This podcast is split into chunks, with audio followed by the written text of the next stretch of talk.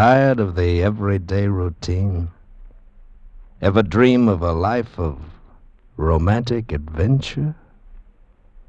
You want to get away from it all? We offer you Escape.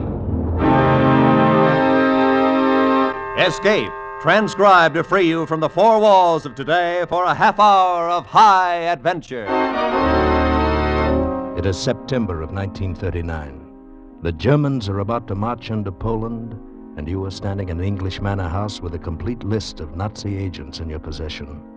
While facing you, guns drawn, are three people who, to get that list, would gladly kill you.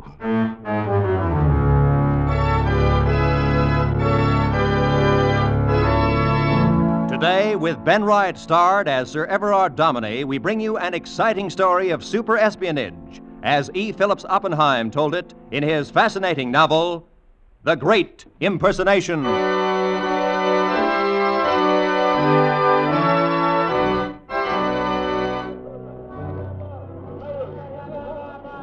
Incredible. Von Ragastein, this is incredible. He is drunk? Dead drunk. He is seldom otherwise. Ah, hold the light closer to the cut so I can see Here him you better. are. Ah, truly incredible, von Ragastein. You and he are as alike as. But I would swear it was you lying here on the cot. Yeah. Hair, nose, mouth, everything like a, a smudged and smeared portrait of yourself.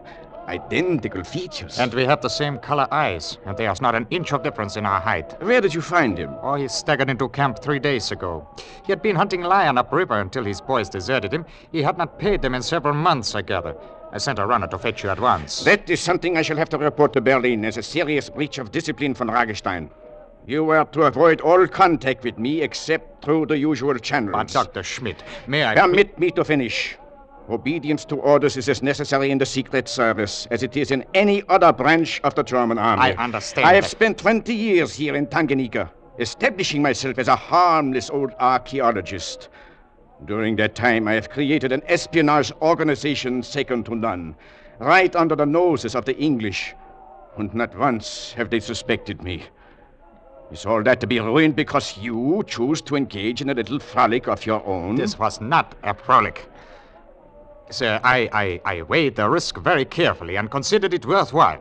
I, I, I believe you will agree with me when I tell you that this man is Sir Everard Dominey, an English baronet, and that we attended Oxford together. Shall I continue? Yes, yes, continue, von Ragastein. He is a ne'er do well. He lives on a small sum that comes to him each month from his estate in Norfolk. He has been here in Africa almost as long as I eleven years. Oh, but I could go on for hours. I know as much about him as he does himself. And I've been thinking That that, you could go to England as Sir Everard Dominey, and no one there would be the wiser. Dr. Schmidt, a German agent in England, operating at the highest social level. Would be invaluable, I agree. But, But what, sir? the proposal raises three questions in my mind. Ah, so? What about the assignment upon which you are engaged here? A certain flexibility is necessary in these matters. And how will Dr. Goebbels feel about your leaving Africa? Ah, surely by this time he has either forgiven me or forgotten the entire incident. you don't know the little doctor if you think that. When someone steals away one of his women, as you did, uh, what was her name? Stephanie Strom. yeah, yeah, as you did, Stephanie Strom. He never forgets and never forgives. But I will undertake the responsibility for initiating your plan. Prepare to leave for England at once. You will receive further orders before you embark. Thank you, sir. I must go now. There are many arrangements to be made. Sir, you said that there were three questions raised in your mind. Hmm? Oh, yeah. I was wondering what to do with this Englishman. Kill him as soon as possible and dispose of his body. Good luck, von Ragastein. Heil Hitler. Thank you, sir. Thank you very much. Heil Hitler.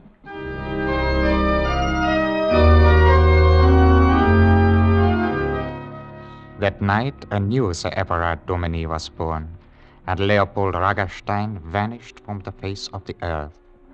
Dr. Schmidt's arrangements were most thorough, and I arrived in London less than a month later. Uh, Mr. Mangan will see you now, sir. Well, thank you. My dear Sir Everard, a most unexpected pleasure. Most un- oh, dear me, how changed you are, and how well you look. Credit Africa, Mr. Mangan. A wonderful country. It's done wonders for you. Dear me. Uh, are, are you thinking of settling down here for a time? Well, that depends a little upon what you have to tell me. Oh, yes. Yes, of course. Uh, regarding the matter of Roger Unthank, nothing has been heard of him since the day you left England. His body has never been found. And, uh, my wife? Her ladyship's condition is, I believe, unchanged. She is in excellent physical health, but mentally. She still swears to take my life if I ever I sleep under the same roof as she again. Uh, well, I. I uh, see. she. I, uh, I may very likely settle down at Dominey Hall. Oh, I'm afraid the estate is still not in very good condition. All those debts you left Oh, yes, behind. Quite, quite. Yes. Uh, the business object of my visit to you is to ask you to make arrangements as quickly as possible for the paying off of the mortgages of the Dominey estates. What? I, I've been making a good deal of money in Africa. Great Scott. A Dominey making money. In the 40 years I've managed the Dominey interests, I've never known that to happen. Dear, dear, I can hardly believe it. Well, have lunch with me, Mr. Mangan, and I'll tell you something of my speculations in Africa. Why, thank you, Sir Everard. Oh, uh, my knowledge of restaurants in London is a bit uh, dated. Uh, May I suggest the Carlton? Oh, excellent.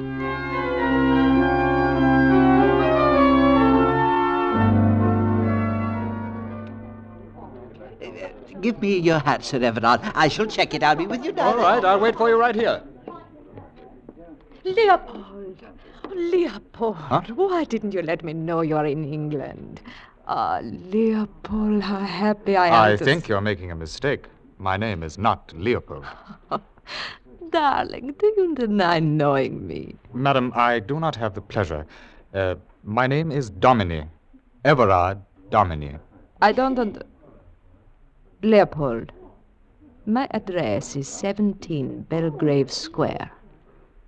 Come there at 7 this evening. But my dear I lady. shall expect you at 7. Here we are. Seven Here sharp. are. Uh, Dear me, Sir Everard, wasn't that Stephanie Strom? Well, I, I don't know. She mistook me for someone else. Oh, she's a marvelous actress, marvelous. I saw her in Macbeth last month, and she, a table for two. Yes, sir. Uh, this way, please. She played Lady Macbeth, you know, and in that scene. Oh, excuse me one moment, Mr. Mangan. Uh, Seaman!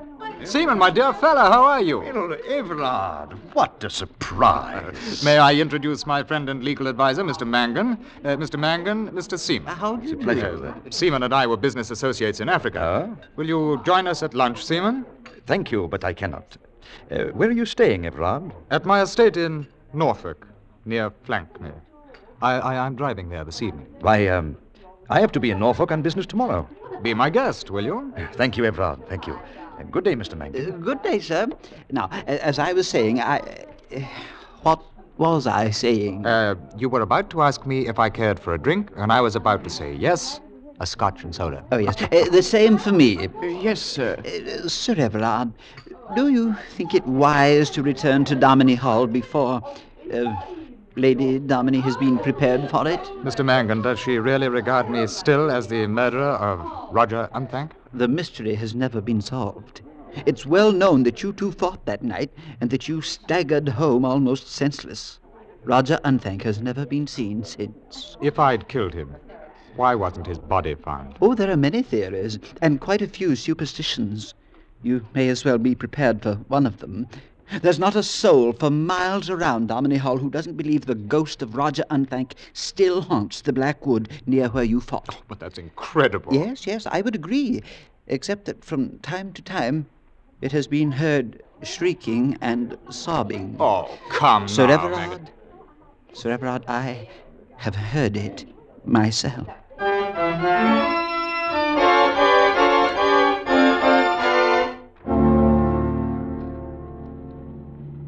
Tired, Mr. Mangan? Uh, just a bit, but we shall be there in a few minutes. I telephoned before we left London, and they've rooms ready for us. Um, any of the old servants still left? oh, none. Every servant and caretaker we've had there has given notice within a month. At least a dozen swore that they had seen the ghost of Roger Unthank and heard his call at night. That's the sole reason why I haven't recommended long ago that you should get rid of Mrs. Unthank. Oh, she is still in attendance upon Lady Dominey? We couldn't get anyone else to stay there. And her ladyship absolutely declines to leave the hall. Uh, through that gate, Sir Everard. Yes, I remember. Oh, some of the old wall is down, I see. That wall has been down, to my knowledge, for 30 years. Of course. I'd forgotten. Uh, We've kept the old place weathertight, and I don't think you will miss the timber we were forced to sell. Oh, any from the Blackwood? Not a twig. Not one of the woodmen would ever go near the place. You and I will take a look at the Blackwood in the morning. Well, if you insist, Sir Everard. How, how does it feel to be at home after all these years? I feel as though this is my first visit. Eh, oh, uh, good evening, Mrs. Unthank. There's no place in this house for you, Everard Daubeny. No place here for a murderer. Ah, really, my good Can woman, you we- face me, Everard Daubeny? You who murdered my son and made a madwoman of your wife. Mrs. Unthank, return to your duties at once and understand that this house is mine to enter or leave when I choose. And you will treat Sir Everard with respect. Have, have rooms been prepared for us? You'll be in the West Wing, Mr. Mangan. And the Oak Room has been prepared for Sir Everard. You mentioned respect, Mr. Mangan. If he stays here against my bidding, perhaps her ladyship will show him what respect means. Good night. Oh, Dear, dear, dear. My dear Sir Everard, I'm dreadfully sorry that such Oh, that's a... quite all right. I- Quite all right. Well, I. Uh, I think I'll turn in immediately. Uh, we'll make the rounds of the estate after breakfast. Sir Everard, are you really going to sleep in the oak room? Yes. Why? Have you forgotten? It's next to her ladyship's. And. and. No, I have not forgotten. Good night, Mr. Mangan.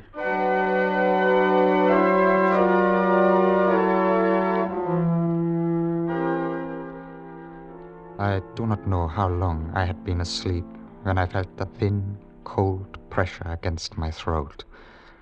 I opened my eyes and I saw a hand, a small, slim hand in the moonlight just beneath my chin. If you move, you will die. Remain still. I wish to look at you. Rose, You're very brave to have come here. Braver than I remembered. why do you wish to kill me? Doesn't it say somewhere? A life for a life. You killed Roger Unthank. Last night his spirit called to me below my window. No, no. Don't move. Let me look at you, my husband. It's a strange thing to own after all these years. A husband. What. What do you see? You're wonderfully changed. Better looking. I have changed, Rose, and I've come back a rich man. I shall bring some wonderful doctors here, and they'll make you quite strong and well again. I've been wondering why I don't kill you, Everard, as I've sworn to. I know now. I know why I don't. Why, Rose? Because I've just realized you aren't Everard at all. Yes, that's why. You needn't fear ever that I shall kill you, because you're not Everard at all.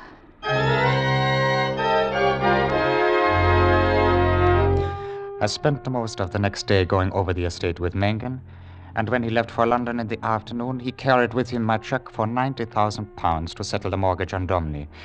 And soon after his departure, Seaman arrived.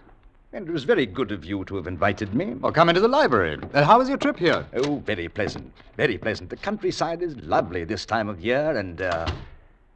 How did it go, Leopold? Well, I think Good. Mangan accepted me completely as Everard Dominey. And if I say so myself, I think that I have made a very convincing transformation into an English country gentleman. Of course, it's been uncommonly expensive. Yeah. Every penny you gave me when we met at Cape Town is gone to pay off the mortgage of Sir Everard's. Oh, Excuse me. On my estate. Well, we could not have you return home to a poverty stricken domain. You'd have held no place whatsoever in English social life and no welcome from those with whom we desired you to stand well. Now, there is no bottom to our purse in these matters, and more will be deposited to your account. Ah, from my African investments? Yeah, yeah, from your African investments. So, all has gone smoothly? Yeah, yeah, all except for one thing. Oh? Uh, Stephanie Strom met me by chance in a restaurant yesterday. She recognized me at once, of course, and seemed quite piqued when I denied knowing her. She demanded I called upon her at her home yesterday evening. Well, Has it occurred to you that she has claims upon Leopold von Ragastein which would altogether interfere with the career of Everard Dominey? Our relationship before I left Germany was fairly well known, and if we are seen together now, someone might put two and two together. And yeah, yeah, yeah, you're right, of course. I'll see what I can do. It will not be easy. Stephanie is extremely strong willed and impetuous. She will do as she is told. See? Anything else? No? Good. Now listen very carefully. I have instructions for you. I am listening. We move upon Poland in September. Now, if England declares war, it will, of course, render espionage work here extremely difficult in two major respects. Yeah, one, one, the English will redouble security precautions, and two, it will be almost impossible to bring in money with which to pay our agents in this country. It is with the second difficulty that you will be concerned. Your function will be that of paymaster. Go on. Now, from now until September, three million pounds will be given to you. Ah, to whom do I disperse this money? Ah, the day we begin to conquer Poland, written instructions together with a list of all our agents here and in Ireland will be placed in your hands. Understood. So until then, live the life of Sir Everard Dominey Baronet. So, I will visit you from time to time to keep you abreast of events. So goodbye for the present, Leopold. I have a million things to do. Oh, and uh, good luck in your impersonation. Thank you. I think I shall need it.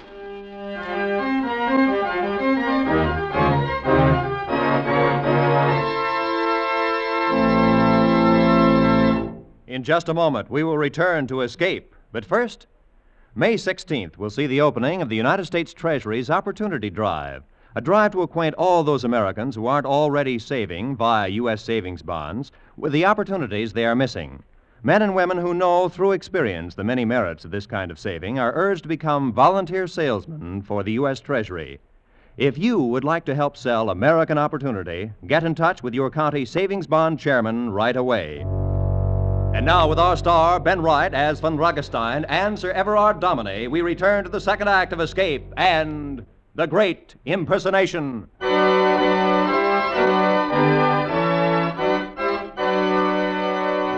I followed Seaman's instructions to the letter and pursued exactly the course I thought Sir Everard Dominey himself would be likely to take. I put Lady Dominey in the hands of a Dr. Harrison, a psychiatrist. I pensioned Mrs. Unthank off, but to my surprise, she remained in the vicinity. I began to entertain upon a lavish scale shooting parties, hunts, dinners, and dances.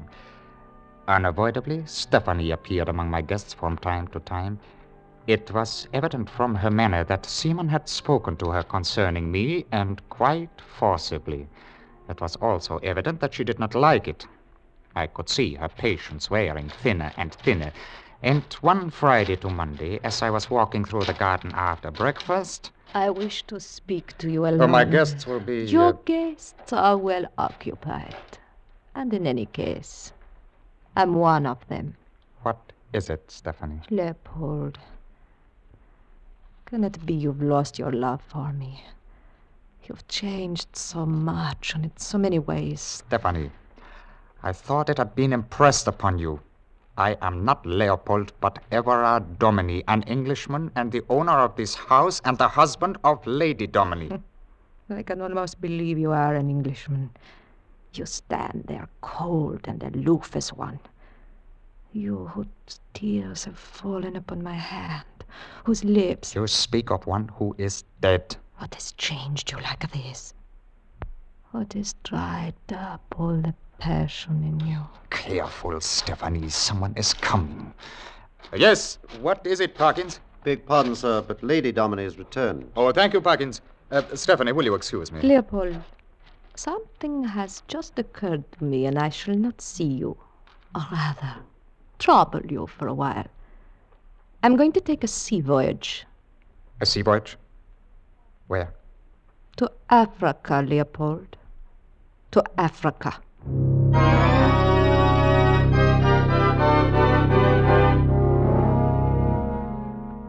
May I see my wife, Dr. Harrison? This evening, perhaps. It's been a fatiguing journey for her, and I would prefer to rest as much as possible. How is she? Well, except for one hallucination, she's in perfect health. And this one hallucination. That you're not her husband. It's not within my power to dispel this hallucination.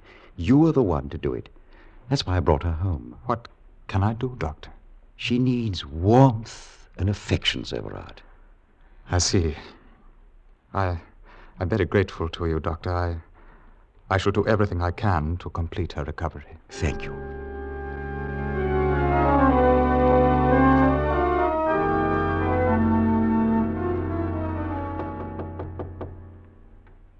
Yes?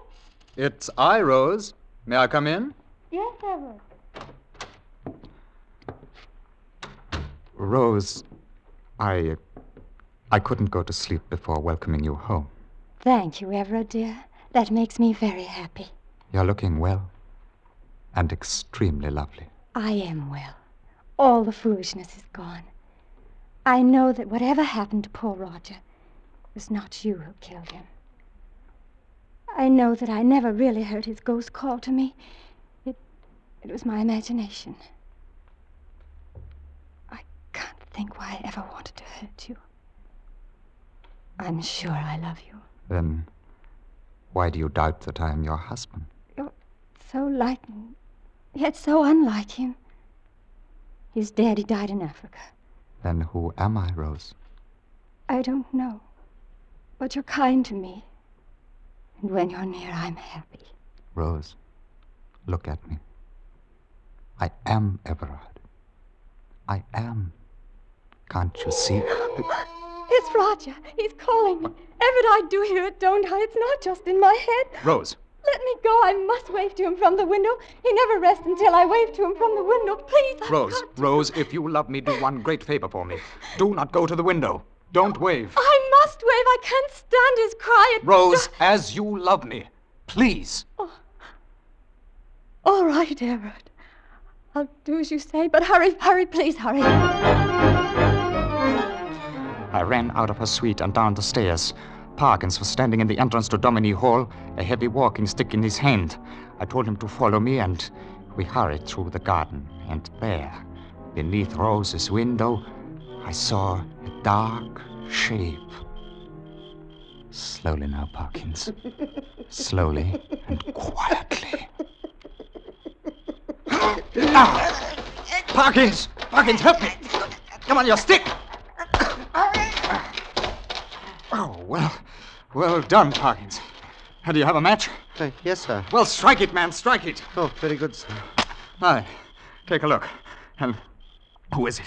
It's it's Roger Unthank. Ah, telephone the hospital in Flankner to send an ambulance for him at once. Right. Roger! Oh, you've you've killed him. You've killed my son. He's not dead, Mrs. Unthank, Oh, he though he deserves to be. soul. His jealousy drove him mad. If Now Lady done Dominey recovers, I will forgive both you and your son for this revolting hoax. If she does not, I wish you both the blackest corner of hell. Rose had received a great shock that night, but as the summer wore on, she began to mend, and Dr. Harrison told me toward the end of August that he had every hope for her complete recovery. Meanwhile, the drift toward war quickened, and on the morning of the 1st of September, the German army smashed its way across the border into Poland. Seaman telephoned me that morning to inform me that he would be at Dominey Hall that evening for a business conference, and about nine o'clock he arrived. Mr. Seaman is here, sir. Thank you, Parkins. Oh, hello, Seaman. Oh, have you heard the terrible news, Sir Everard? Have you heard the wonderful news, Leopold? Our army is simply leaping ahead. I know. I have been listening to the wireless. We have to work quickly, very quickly. I must be in Ireland by tomorrow morning. Here, take these. What is it? These are microfilms no larger than postage stamps. They contain your orders and the list of all our agents in these islands. Uh-huh. Now, Leopold, The fate of our espionage service here is now in your hands. Yeah, I understand. Good. And speaking of precaution, Yeah? as you stooped to sit down just now, I distinctly saw the shape of your revolver in your hip pocket. Oh? Do you think it is wise to be carrying firearms about just now? Oh, yeah, yeah, quite right. Here, here, take care of it for me. Quick, quick, get the films out of sight. Into this drawer. Yes? What is it? Sorry to disturb you, sir, but Miss Strom is here and she is... And insist upon seeing you. Uh, Stephanie. Uh, thank you, Parkins. That will be all. Yes, sir. Stephanie. I did not know you had returned from Africa. This afternoon, and I brought a visitor with me. Now tell me, Dr. Schmidt, who is this man? Leopold or the Englishman? Why, he is. uh, he is the Englishman. The English. What have you done with Leopold? What have you done with him? He met with the fate he'd prepared for me. His body sleeps on the bed of the Ruma River. Well, I uh, don't understand. You came to me at Cape Town. You had all von Ragastein's letters. You know his history. We exchanged the most intimate confidences in his camp. The letters and papers I took from him. And, and, and the money, the three million pounds. If the German Secret Service wishes to formulate a claim and sue What us- are you? You two lumps of earth clods! You let this Englishman stand Oh, there he- you. the lists. He has the lists of agents. Yes, and they should prove of great interest to His Majesty's government. Do something! We are three against one! Seaman! Back, Doctor, not another step or I'll shoot. Seaman! Get, grab him! Get back, Seaman! No, no, no, no, no, don't, don't shoot. Don't, don't shoot. No, no, Hawkins! please, don't, don't Hawkins! shoot. Don't shoot. Yes, sir, Everard? Telephone the military barracks at Norwich. Ask them to send a car and a strong escort immediately. Yes, sir. And then, uh, uh, Parkins, uh, come back here and see what uh, my guests will have.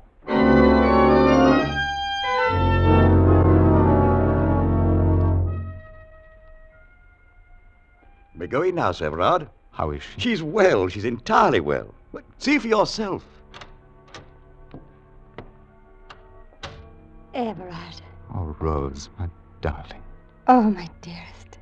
There were times when I couldn't believe you were my Everard. And now, Now, now I know.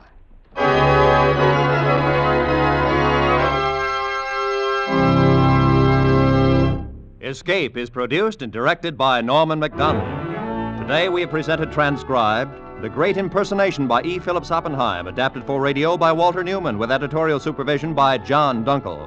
Starred as Sir Everard Dominey was Ben Wright, with Jeanne Bates, John Dehner, Gabriel Windsor, Ted Von Eltz, Edgar Barrier, Ann Morrison, Parley Baer, and Ramsey Hill. Special music was arranged and played by Ivan Ditmar. Next week, at the same time, you will hear Tell It Again, bringing you the great stories you all remember. Be sure to listen again next week when we tell it again.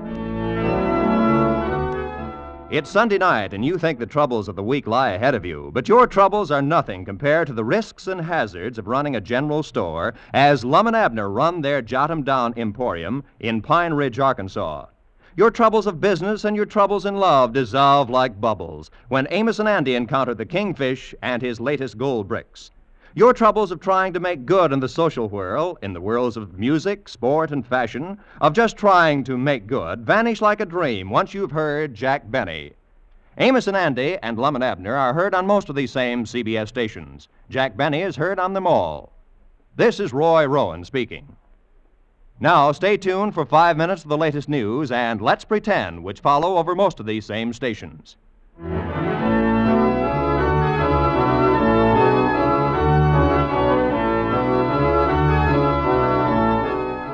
This is CBS, the Columbia Broadcasting System.